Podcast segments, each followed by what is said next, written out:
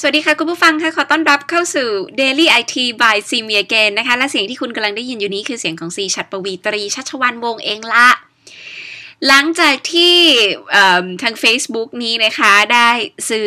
Instagram มาเป็นที่เรียบร้อยแล้วเนี่ยคือแอปแชร์รูปที่ฮิตๆกันมากๆเลยนะใครที่แบบมี iPhone หรือมีโทรศัพท์มือถือ Android อ่ะก็ดาวน์โหลดมาใช้คือคนส่วนใหญ่เนี่ยชอบพิมพ์อะไรสั้นๆชอบดูอะไรง่ายๆอย่างรูปมันเป็นอะไรที่คนดูอยู่แล้วก็มีดาราหรือว่ามีหลายๆคนที่เล่นแล้วก็แชร์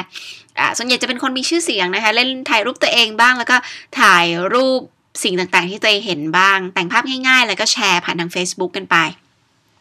ให้คนมาคอมเมนต์กันซึ่งหลังจากเป็นแอปยอดฮิตไปแล้วอย่าง Instagram Facebook ก็ไปซื้อแต่ตอนนี้มีข่าวนึงที่สิอ่านมาจาก Tumseup แล้วก็อยากเอามาใช้ให้ทุกคนฟังคือเขาประเมินว่าการเข้าซื้อธุรกิจแอป Instagram ที่ Facebook ไปซื้อเนี่ยลือกันว่าซื้อมาฆ่าโดยเฉพาะค่ะ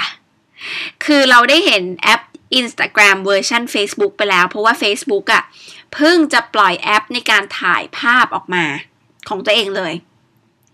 เป็นเหมือนอีกหนึ่งฟังก์ชันของแอปของ Facebookล่าสุดนี้อยู่ดีๆนะคะ Facebook เนี่ยพลิกโผเลยคือเปิดตัวแอปที่มีชื่อว่า Facebook Camera แต่ว่าในประเทศไทยก็คุณก็อาจจะยังโหลดกันไม่ได้เพราะว่าเขาก็จะปล่อยให้ทางอเมริกาใช้กันก่อนนะคะแอปที่ชื่อ Facebook Camera เนี่ยต้องบอกว่าไม่รู้คือมีแต่คนประเมินว่าปล่อยออกมาเพื่อที่จะคือซื้อ Instagram มาฆ่าโดยเฉพาะเลยอะแต่ทันทีทันใดหลังจาก Facebook Camera ถูกเปิดตัวมาไม่ได้มีการปรับแต่งหรือว่าช่วยเหลือใดๆจากทีมงาน Instagram เลยนะคะเป็นเหตุมาจากดีลของสองบริษัทที่ยังไม่เรียบร้อยทั้งหมดเขาก็บอกว่ายังดีลไม่ยังดีลไม่ได้จบกันแบบสำเร็จเสร็จสิ้นอะไรแบบนี้ฟังก์ชันต่างๆของแอป Facebook คือการรองรับการอัปโหลดหลายๆภาพปกติแล้ว Facebook คือแบบเราจะโหลดรูปขึ้นไปถ้าเกิดว่าเป็นโทรศัพท์มือถืออ่ะมันโหลดได้ทีละรูปตอนนี้ Facebook Camera คือโหลดคุณถ่ายหลายๆรูปเนี่ยคุณก็โหลดโหลดโหลดโหลดหลายๆรูปพร้อมๆกันได้และแอปตัวนี้คือเขาก็เน้นความเร็วในการใช้งานด้วยคือใช้งานง่ายใช้งานเร็วหน้าตาคล้าย Instagram เลยค่ะแอปตัวนี้นะคะไม่รู้ว่าเขาแบบไป copy อะไรมาหรือเปล่าแต่ว่าเหมือนมากอะเออก็คือเอ่อตัวแอป Facebook Camera เนี่ยจะมีฟิลเตอร์มีฟิลเตอร์หลายอย่างเลยมีการ crop ได้หมุนภาพได้นะคะคือ rotate ภาพได้แต่แอปตัวนี้ไม่มีทีมงาน Instagram มาช่วยเหลือเลยตามข่าวที่ได้รายงานออกมาดังนั้น Facebook ไม่ควรลืมสิ่งที่ Tumseup รวบตึงตรงนี้ครับผมว่า Facebook ไม่ควรลืมว่า Instagram เนี่ยเคยทำสถิติการดาวน์โหลดห้าสิบล้านครั้งการที่จะให้ Facebook Camera มีคนดาวน์โหลดเท่ากับ Instagram อาจจะยังเป็นเรื่องยากอยู่นะแต่ลองมองอีกแง่นึง Facebook อ่ะมีฐานลูกค้ามากกว่าประชากรในประเทศนึงซะอีกอ่ะคือคนใช้ Facebook มันเยอะมากไงดังนั้นเขาอาจจะเข้าใจอยู่ตอนนี้ว่าคือในทัศนคติของซีนะคะนี่ก็ไม่ได้แชร์จากคือบางทีอาจจะไม่ได้เห็นด้วยกับทางนักวิเคราะห์ทั้งหมด ร้อยเปอร์เซ็นต์ แต่ว่ามุมหนึ่งซีรู้สึกว่า Facebook เขามีฐานลูกค้าอยู่เยอะมากดังนั้นถ้าเขาจะทำแอปอะไรขึ้นมาสักอย่างที่จะต่อยอดจากสิ่งที่ตัวเองมีอาจจะประสบความสำเร็จก็ได้แต่ทีนี้เขาก็ก๊อปโมเดลของ Instagram มาหลายๆอย่างไม่ว่าจะเป็นหน้าตาหรือว่าอะไรต่ออะไรซึ่งดูแล้วไม่ค่อยใส่ creativity แบบนี้ก็ไม่รู้สิสิว่าเอ่อระยะยาว Facebook ก็เสียหน้านะถ้าเกิดเขาไม่ทำอะไรให้มัน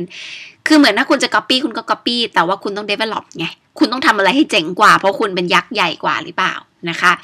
ก็ไม่รู้เหมือนกันว่าจะต่อยอดกับ Instagram ยังไงแล้วจะจบลงยังไงจะมียอดดาวน์โหลดเกินห้าสิบล้านครั้งแบบ Instagram ได้หรือไม่จะเอามาทำประโยชน์อะไรดีลเสร็จสิ้นแล้วก็อาจจะ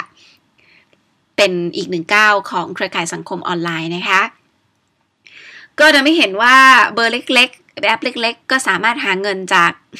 พี่เบิ้มได้เช่นเดียวกันเหมือน Google Facebook เอ่ยอะไรเอ่ย Hotmail เอ่ย Yahoo เอ่ยเนี่ยต่างก็ไปกวาดล้าง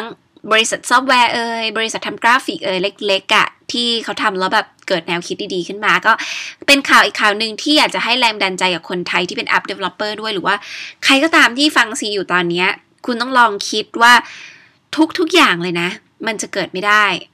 ข้อที่หนึ่งถ้าไม่มีทีมงานที่ดีและข้อที่สองไม่มี creativity คือไม่มีความคิดสร้างสรรค์ใส่ลงไปทุกอย่างบนโลกทุกธุรกิจบนโลกซิก็เชื่อนะคะว่ามันมันน่าจะต้องมีเรื่องที่เกี่ยวกับ ความคิดสร้างสรรค์ที่จะทำให้ธุรกิจของคุณของคุณประสบความสำเร็จแต่ทั้งนี้ทั้งนั้นก็ต้องมีหลายๆองค์ประกอบคือความบักบั่นภาคเพียรทุ่มเทและอื่นๆอีกมากมายก็เป็นแนวทางแล้วกันเพราะว่านี้เป็นพวก Tech Startup ต่างๆที่ประสบความสำเร็จบนโลก ไอ ที กันไปแล้วหวังว่าในประเทศไทยจะมีแบบนี้อีกเยอะๆนะคะ